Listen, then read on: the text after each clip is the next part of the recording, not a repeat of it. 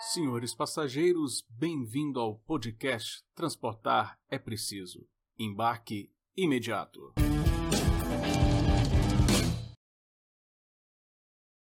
E aí, pessoal, bem-vindo a mais um episódio do nosso podcast Transportar é Preciso, comigo, Adriano Paranaíba. Hoje vamos fazer um episódio que, cara, eu queria ter feito esse episódio há mais tempo. Porque você deve se lembrar, você que acompanha a gente, e você que não acompanha a gente, aproveita e dá um pulo lá, um dos nossos primeiros episódios, e se eu te contar, que é um dos que a gente tem uma maior audiência, um dos que está assim, estourado de longe, é um dos que tem mais, mais audiência sozinho, é, é um que eu conto a história da mobilidade urbana. E eu estou sempre precisando né, gravar um episódio sobre a história dos transportes, dos transportes como um todo. A gente focou ali em mobilidade urbana naquele episódio, mas eu queria sempre, faz um tempão que eu estava querendo fazer um onde eu conto aí a história dos transportes, mas não com objetivo ali cronológico, mas com alguns marcos interessantes e quem sabe até algumas curiosidades para você que acompanha a gente. Tem muita gente que acompanha o nosso podcast que é especialista da área, às vezes essas curiosidades podem não parecer grande novidade. Mas tem muita gente que quer que acompanha o nosso podcast porque quer conhecer esse mundo do transporte, conhecer essas particularidades, essas histórias. Então eu queria hoje fazer esse episódio para a gente falar sobre a história. Na verdade, mais do que a história, é mais a questão da evolução dos transportes. O que está por trás do transporte que começou desde a época do homem da pedra, desde lá da lá, não é antiguidade, né, da pré-história, a história da pré-história começa com o homem e hoje a gente tem tanta tecnologia, a gente tem tanta coisa em volta desse assunto para a gente discutir. Então, para começar essa história, como eu falei, é uma, é uma coisa que começa lá na pré-história. Então, assim, sem sombra de dúvida, pessoal, o marco do transporte, a história do transporte começa com a invenção da roda. Claro que antes da invenção da roda, óbvio, antes da invenção da roda, a gente tinha o quê? A gente tinha o pedestre. O homem, quando ele começa ali a como é um ser nômade, a gente tem um monte de história do homem andando, então assim, claro, não quero desmerecer o pedestre, né? Ah, primeiro, primeiro movimento que o homem faz é caminhando, é como pedestre, claro, sem sombra de dúvida.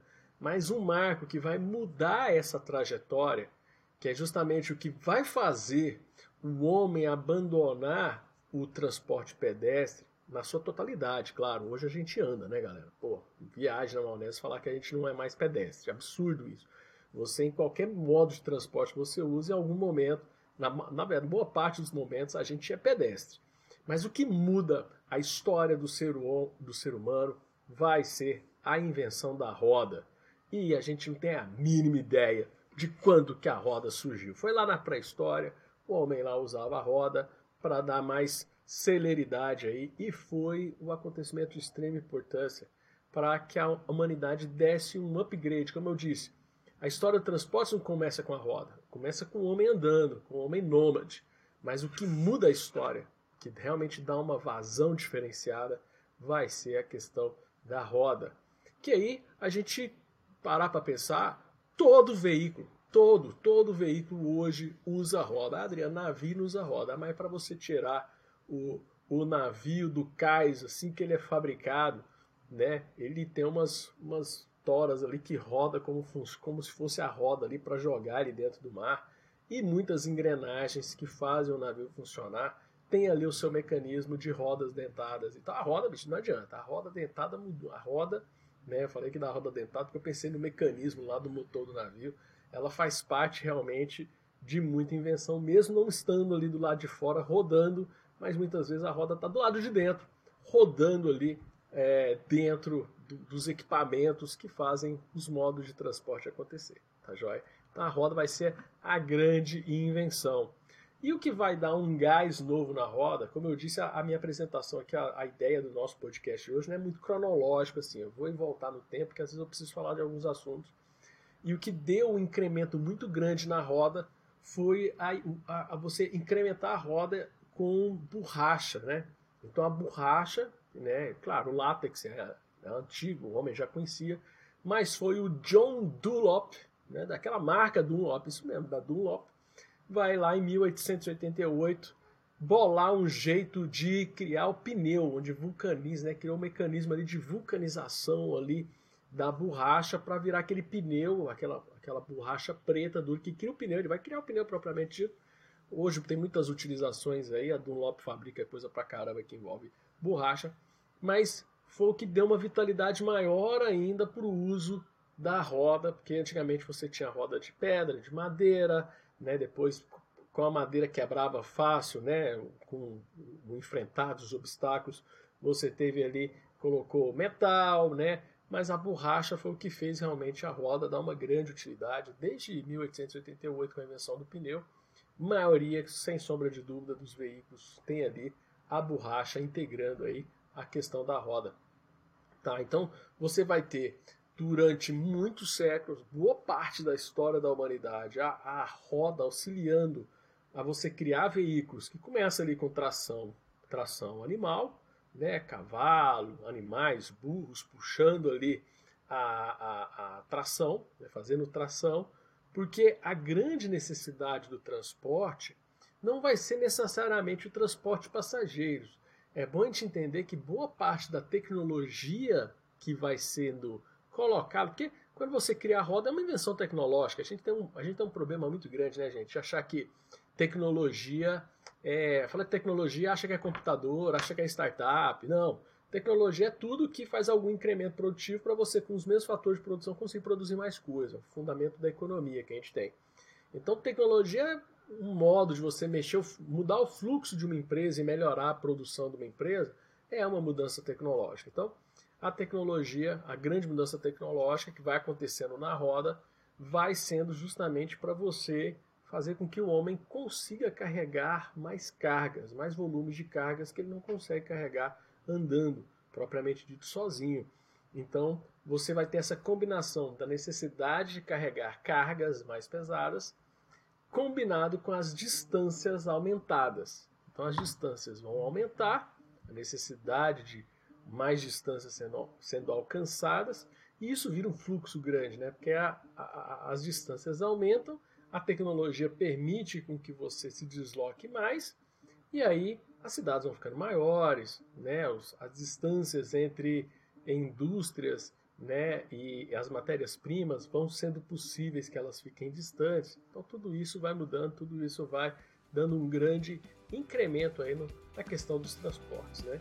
Olá pessoal, vocês que estão curtindo o episódio de hoje sobre negócios, já conhecem nosso curso de pós-graduação em Negócios, Inovação e Startups? Entre no site misacademy.com e saiba mais. As inscrições para as novas turmas já estão abertas. Visite misacademy.com e conheça o braço acadêmico do Instituto Mis Brasil. E por incrível que pareça, aí, claro, o transporte ferroviário vai surgir aí, né, desde a época lá da Grécia. Então vamos falar um pouquinho agora só de vamos falar um pouquinho de transporte ferroviário, dessa história do transporte ferroviário, e depois a gente vai passando por cada um dos outros modos de transporte. Então, o, o, o, a, o, transporte ferroviário ele vai ser, na verdade, olha que interessante, ele vai ser objetivado em melhorar a performance da roda, porque a gente não tinha pavimentação na, na antiguidade, né?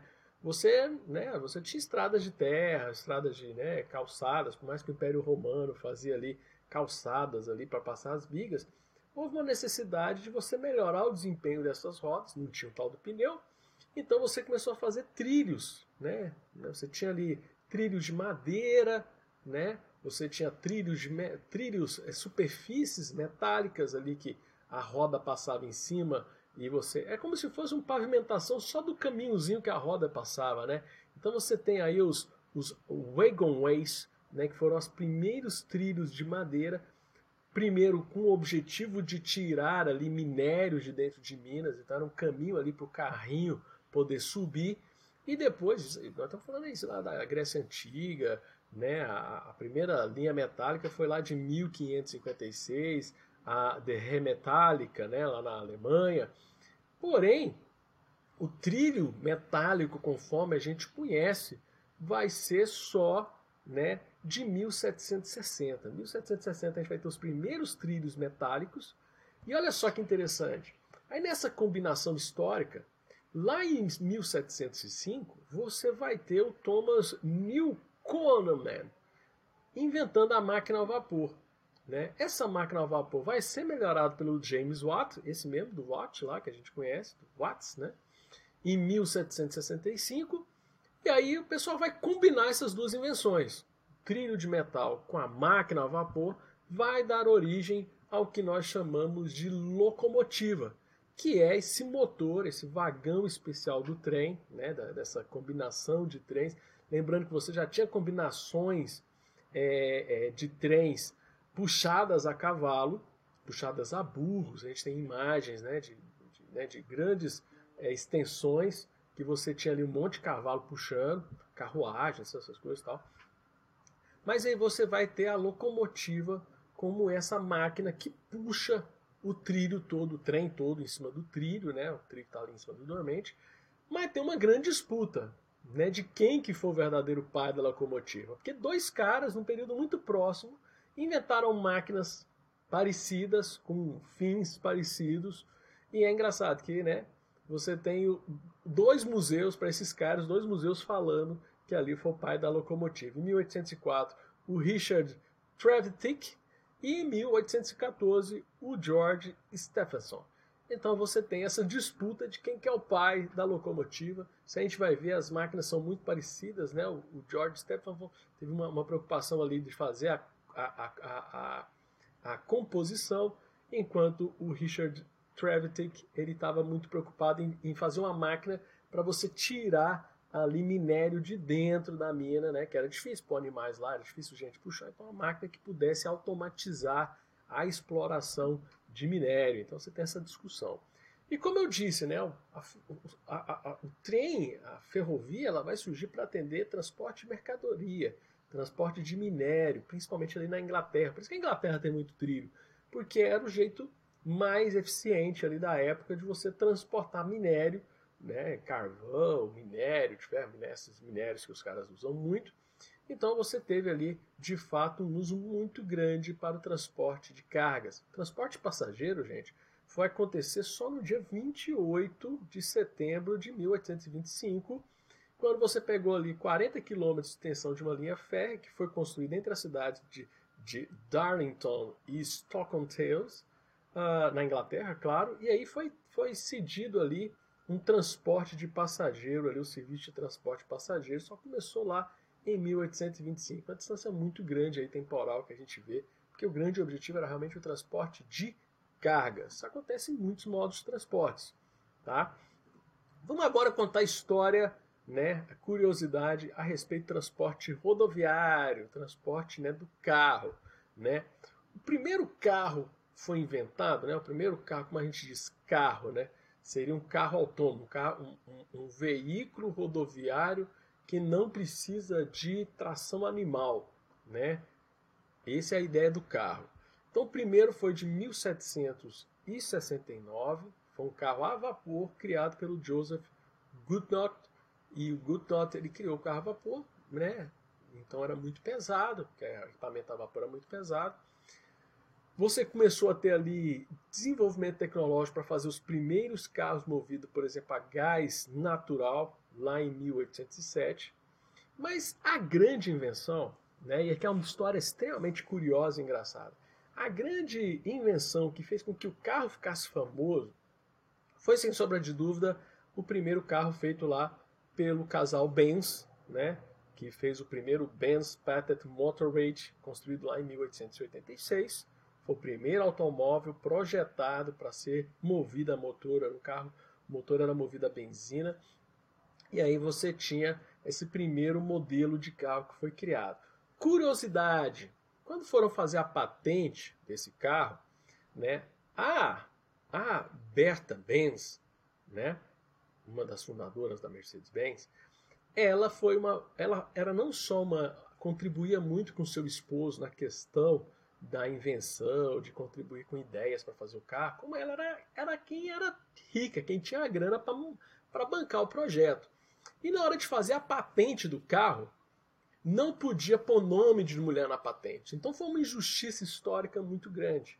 Mas essa injustiça foi corrigida pelo capricho histórico, né, muito interessante, porque o carro era uma coisa lá dos magnatas, lá dos, né, nem todo mundo curtia essa ideia do carro, era um trem meio, meio obscuro o uso do carro, tinha aquelas fantasias, que era né, uma coisa é, demônio, né, um carro sem, sem, sem cavalo puxando e tal.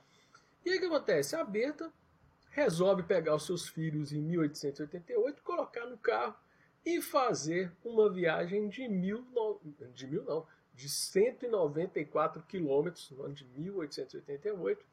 E ela pôs os meninos no carro e foram para fazer essa viagem. E parava, entrava nas cidades para abastecer com benzina, ou seja, parava na farmácia, comprava benzina para abastecer. E esse ato foi o que fez a população, de forma geral, as pessoas de várias raças, etnias e, e, e, e principalmente de rendas, vê aquele invento, vê aquilo e aquilo contribuiu para a popularização. E hoje, a viagem que ela fez, esses 194 quilômetros, contribuiu para a popularização do carro. Então, quando se fala da invenção do carro, da popularização do carro, dessa ideia do, do carro ter surgido, a história fez um marco interessante dessa viagem da Berta Benz, que foi impedida de ter o nome na sua patente, mas a história escreveu o nome dela nos anais aí relacionados à importância que ela deu, a grande contribuição que ela deu para aí a, a divulgação do carro. Tem uma outra curiosidade muito interessante, interessante a respeito de motores. Nós estamos falando aqui de motores a benzina, a gás, que necessitavam combustão. Teve um cara, em 1897, né?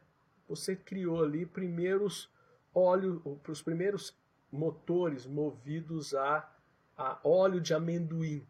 Uh, e aí um cara chamado Rudolf Diesel criou um motor que usava pistão, né? Ele usava o pistão para aumentar a pressão e essa pressão causar a explosão do combustível dentro. Tá? Então o, o Rudolf Diesel criou o primeiro motor que não era movida a combustão, que era movida a pressão, que fez aí a, a, a, a questão relacionada a como fazer uh, o motor funcionar.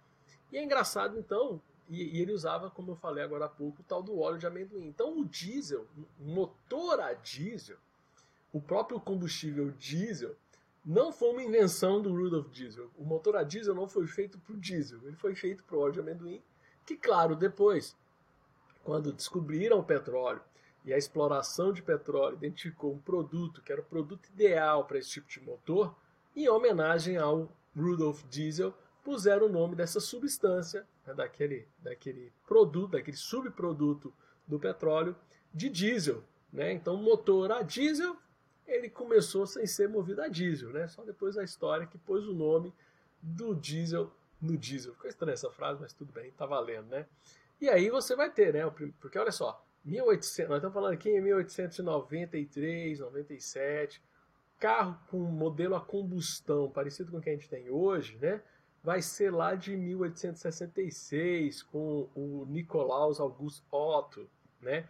E o primeiro caminhão movido a gasolina vai ser de 1896. Então, veja assim, as invenções elas foram, eh, foi dando um desencadeamento gigante de inovação nesse finalzinho de século para realmente construir um pouco da base do que a gente tem hoje de inovação tecnológica relacionada ao transporte, muito relacionada a essa engenharia dos motores. É isso que permitiu muita coisa dar certo.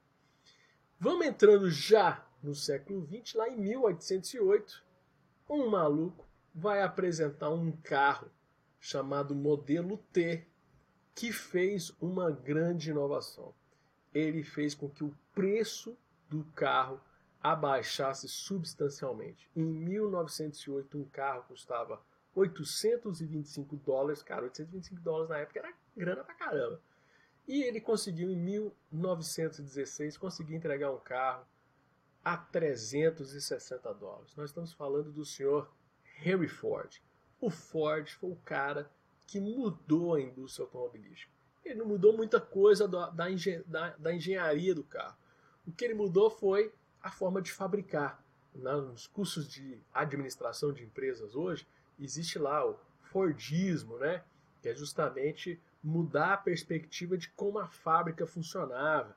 Em vez da pessoa ir lá no carro e montar a peça, buscar a peça, voltar e montando, o carro passava na frente, criou essa ideia das linhas de montagem, né, de passar ali o carro na frente do, do, do cara e ele vai montando aquela peça que ficou responsável para ele medir.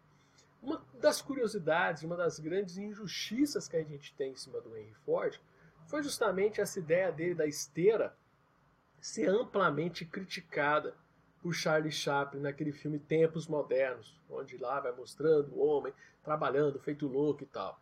Aquilo lá foi uma grande injustiça histórica, porque se não fosse aquilo, a gente não teria tido não só um aumento de produtividade, como a gente não teria tido a possibilidade do Ford criar uma coisa que é tão criticada. É engraçado, criticam o Ford capitalista numa coisa e, e brigam com ele por uma coisa que foi ele que criou, que foi a ideia de descanso remunerado, a ideia de você reduzir a jornada de trabalho.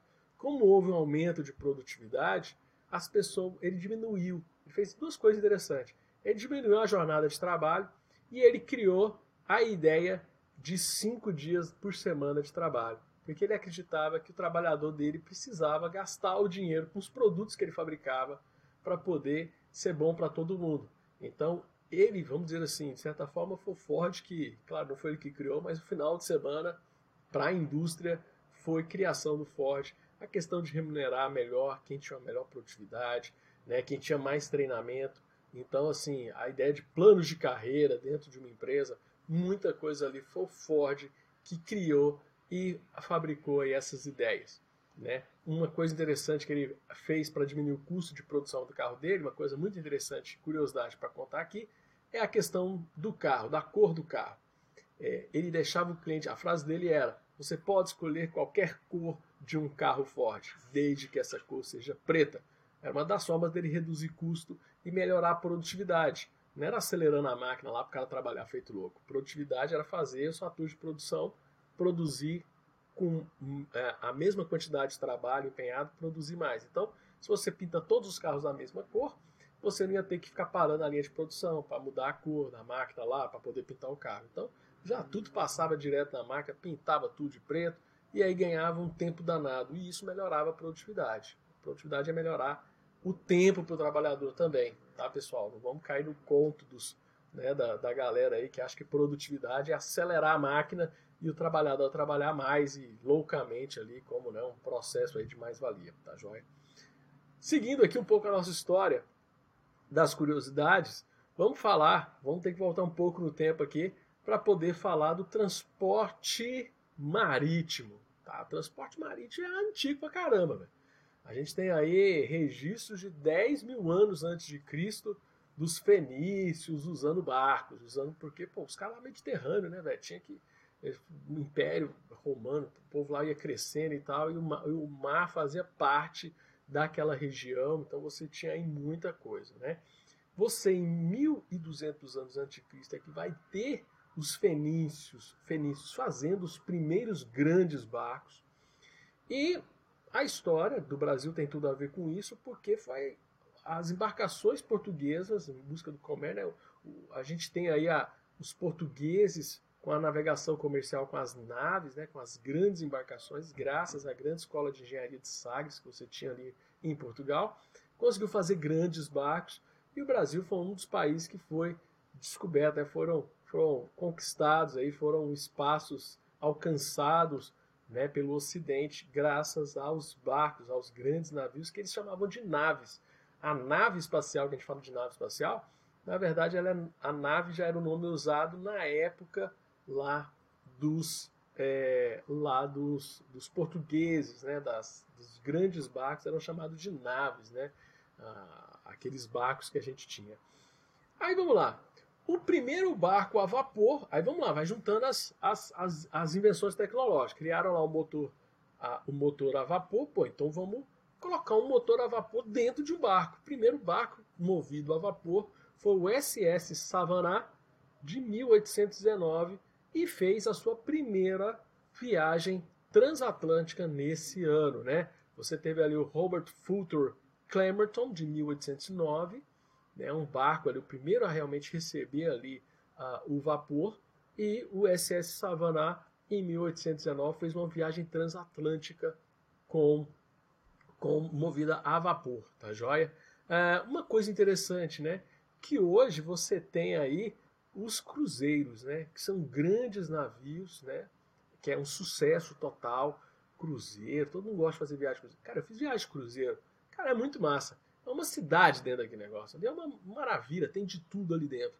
Mas a história é engraçada. Em 1883, o SS Ceylon Nepio fez a primeira fez a primeira viagem de cruzeiro, né? É, cara, foi um fracasso. Cara, foi um fracasso total, porque o povo passava mal, vomitava, e dava aquele aquela, né, muito instável, era um, pô, nós estamos falando de 1883, a viagem era muito desconfortável, né? Então, depois você teve alguns anos uma série de ajustes de tecnologia, melhoria dos barcos, estabilidade dos barcos principalmente, para transformar uma viagem de barco agradável para ser transporte de passageiros. De novo, transporte de barco era exclusivo para mercadorias porque era um transporte meio é, é, é, não era essa maravilha que a gente tem hoje. Os barcos balançavam muito, você não tinha os cascos como a gente tem hoje, na profundidade, no calado que a gente tem hoje para dar mais estabilidade. Mas hoje a tecnologia ajuda muito. Hoje você tem, por exemplo, o maior navio de cruzeiro do mundo, né? Foi inaugurado em 2018, que é o Symphony of the Seas. Ele carrega nada mais nada menos que 6.680 passageiros, tirando os 2.200 pessoas de tripulação. Gente, é, é, gigante, é maior do, que, maior do que muita cidade que a gente tem. É, é uma cidade, literalmente, é uma cidade é, que flutua, né? Você tem dentro de um cruzeiro tudo, né? você tem desde hospital, né? restaurante, cassino, você tem um necrotério, todo cruzeiro tem um necrotério, né? Infelizmente pode acontecer de alguém morrer dentro, da, dentro do navio, você tem que ter um necrotério até chegar no porto para poder tomar as medidas é, é, necessárias para cuidar aí da pessoa que infelizmente possa ter chegado a óbito dentro, dentro do navio. Então você tem tudo lá dentro. Você tem a polícia do navio, né? você tem cadeias, tem prisão dentro do cruzeiro. Se alguém lá bebe demais, faz algazarra, prende o cara, tem a cadeia lá dentro. Então, assim, é uma cidade, né? Uma cidade flutuante, literalmente. Mas não foi o cruzeiro que causou a grande revolução no transporte marítimo, não. De novo, as grandes mudanças estão relacionadas a transporte de carga. E a grande invenção, algo que permitiu, e é possível a gente dizer que o comércio internacional hoje não seria o mesmo sem essa invenção, foi um negócio chamado TEU. Você já ouviu falar do TEU? Né? Nem eu, nem o seu? Não, não é isso não, né? Para de zoeiro. TEU é uma sigla para 20 Food Equivalent Unit. Significa o quê? É uma caixa, é aquele container, né? A gente chama de container, né? O container, ele foi feito padronizado em todo o mundo que tem que ser uma caixa de 20 pés. Né? É, um, é, um, é um cubo que ele tem que ter, um cubo não, né? Um, um, né? uma caixa que tem que ter ali 20 pés. Então você tem um teu e você tem um meio teu, que seria uma caixinha de 10 pés. E aí isso é tão padronizado que eles se encaixam, eles se empilham ali dentro dos navios, né? permite ali uma acomodação melhor da carga. Aquilo lá encaixa em cima de um caminhão no porto e dá para seguir viagem, não tem que ficar fazendo transbordo de, de tanta mercadoria, né? Então é, é, facilitou muito o transbordo, permitiu não só o transporte na água, no mar, no, transatlanticamente falando, mas também em terras, que aí você só encaixa ali no cavalo do caminhão ali e puxa aquele, aquele container. Então, assim, foi a grande invenção que permitiu com que o comércio internacional, o grosso comércio internacional, gente, é marítimo, né? Via, via navios, né? E aí você tem é, o, o, o Maersk Line, que é o maior barco do mundo. Ele, ele tem a capacidade de transportar 15 mil teus. Sabe o que significa 15 mil teus? 15 mil containers.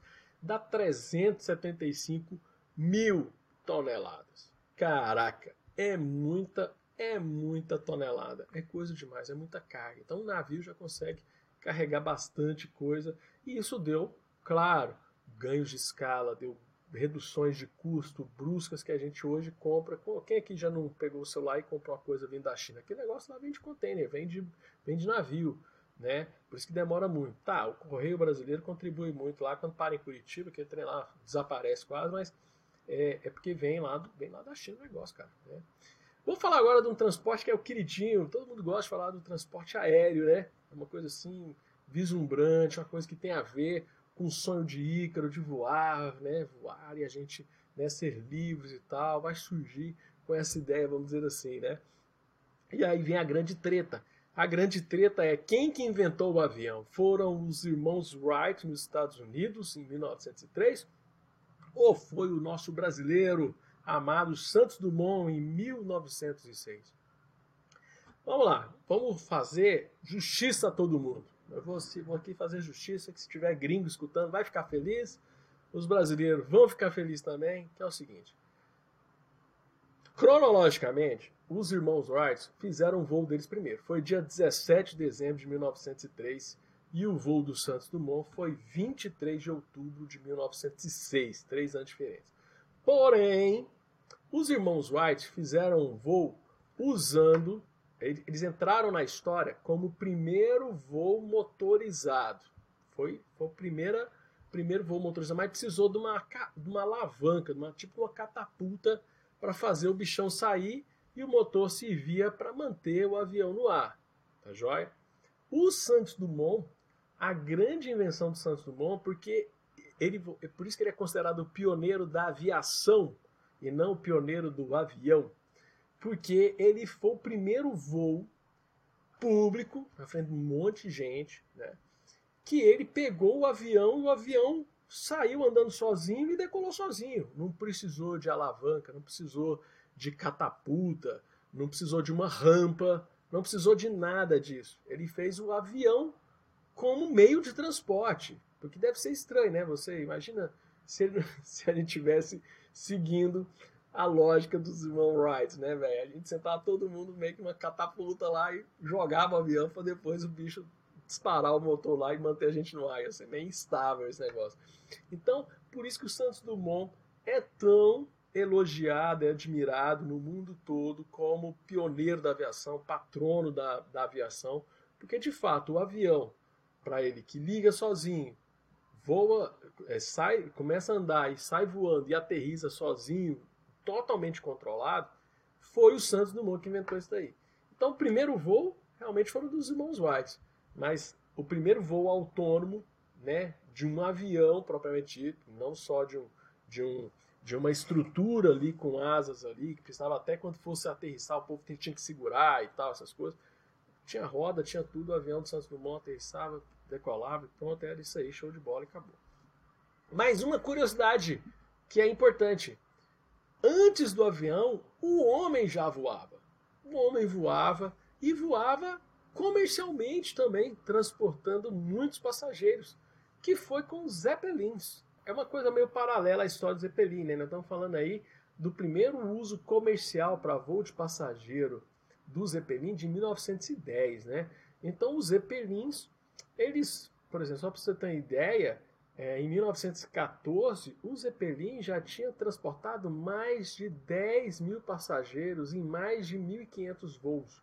Então, o Zeppelin, que era aquele, aquele baú, aquela estrutura é, é, que você enchia ali de gás, hélio, né, nitrogênio, estranho, e aí ele voava, né? Ele realmente. E a dimensão do Zeppelin era gigante, né? Os grandes Zeppelins que a gente tinha, né? Você, principalmente os da, Alemanha, da DELAG, né, que era a sigla para Deutschland Luftfahrtstranhagenage. Eu não sei falar alemão, então vai, vai a, confia aqui que eu falei o nome certo. Então eles faziam transporte comercial de passageiros. O Zeppelin foi descontinuado. Porque qual era o problema do Zeppelin? É quando acontecia acidente, velho, morria todo mundo, né, cara? Porque explodia o negócio. Então, assim, era, era, era complicado. Porque o Zeppelin ele chegava, né, ele não aterrissava, como é que era? Ele vinha andando, Aí tinha que ter uma torre que tinha um conezinho, que aí a ponta do Zeppelin batia naquele conezinho, travava ele, descia as cordas, jogava as cordas no chão, então tinha um pessoal ali embaixo que aí puxava as cordas para descer o Zeppelin.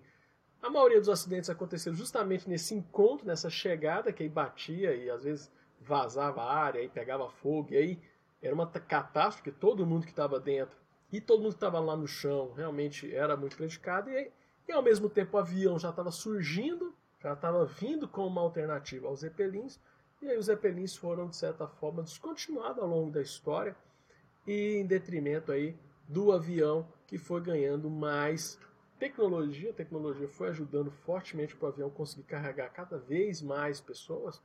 É bom a gente falar que os aviões eles aumentaram muito a capacidade de passageiros, porque boa parte dos aviões começaram transportando carga, de novo, transportando carga, mas aí o, o, o, ficava muito caro o transporte de carga, fica, começaram a transportar passageiros e aí virou grande sucesso do avião transportando passageiros. E a gente tem aviões aí que carrega gente pra caramba.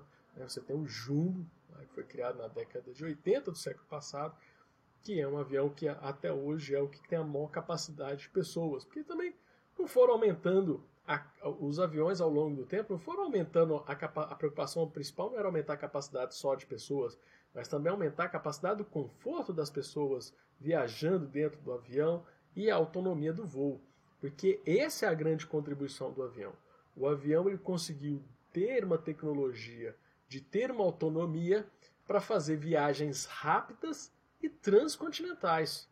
Então você consegue agora sair de um continente e para outro, você consegue atravessar o mundo, né, fazendo uma parada só, por exemplo, e com aviões com grande autonomia e muito conforto. O que, que é quão agradável é fazer uma viagem de primeira classe? Hoje tem hoje tem aviões que tem bar dentro, tem chuveiro se quiser tomar um banho lá dentro e tal, é, é, poltronas que viram camas literalmente, restaurantes. Então assim, você tem uma comodidade muito grande hoje dentro do avião, porque não é só colocar mais gente lá dentro do avião, mas realmente é você ter essa condição aí histórica, né? O que, que vai acontecer, né? Então, é, hoje a, a, o avião ele configura aí para nós passageiros queremos viajar como realmente o, o que você tem é, de mais moderno Porém, foi só depois da Primeira Guerra Mundial, porque, como eu falei, o uso era extremamente trans transportar aí realmente cargas, bombas principalmente, né, armas, né, você tinha aí durante a, a Primeira Guerra Mundial.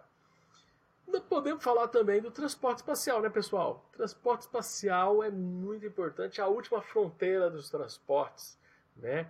Que é a gente fazer a viagem espacial, fazer o turismo espacial, fazer, por mais que você teve ali uma corrida espacial para assumir o controle do espaço, né, durante ali a, a, Guerra Fria. Então, você teve o primeiro homem a ir para o espaço em 1961, que foi o russo Yuri Gagarin, e isso daí afinetou os americanos, eles correram, meteram sebo nas canelas e em 1969 lançaram, na verdade lançaram não, o projeto é desde antes, mas em 1969 é que a Apollo 11 vai conseguir chegar lá na Lua, e isso vai causar uma série de, de inovações tecnológicas. A questão de a gente ter hoje tanto satélite, é, graças a essa, essa guerra que nós tivemos aí, essa, essa guerra fria, essa corrida espacial. Né?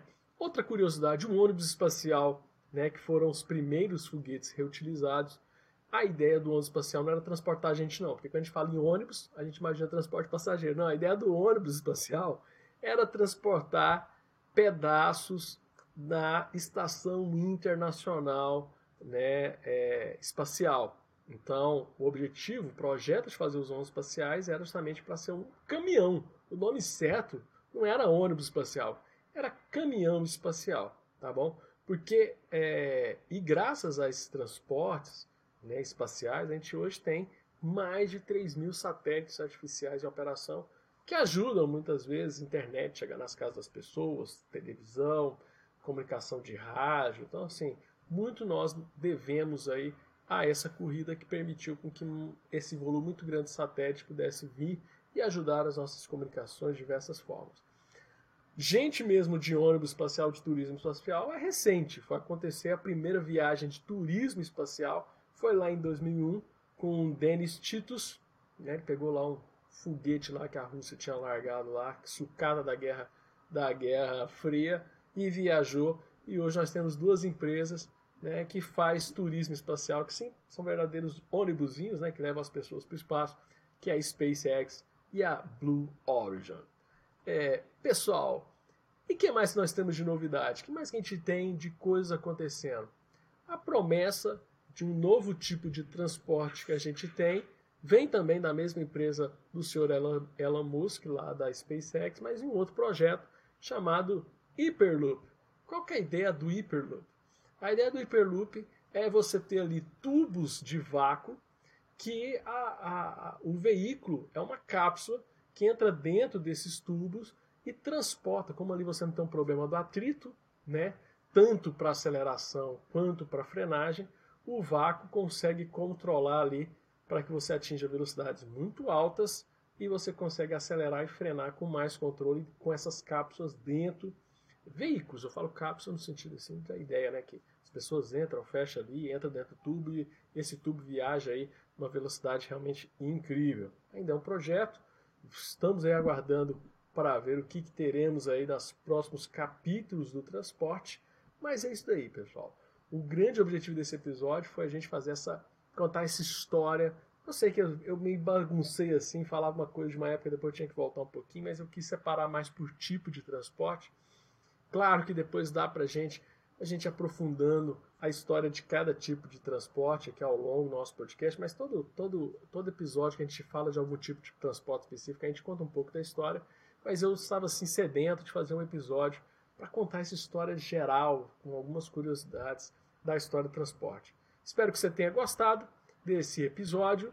Continue acompanhando o podcast Transportar é Preciso, compartilhe com seus amigos, compartilhe tanto os nossos material em vídeo como o nosso material em podcast, em, em, em áudio, que você pode ouvir enquanto corre, enquanto faz um monte de coisa e tal.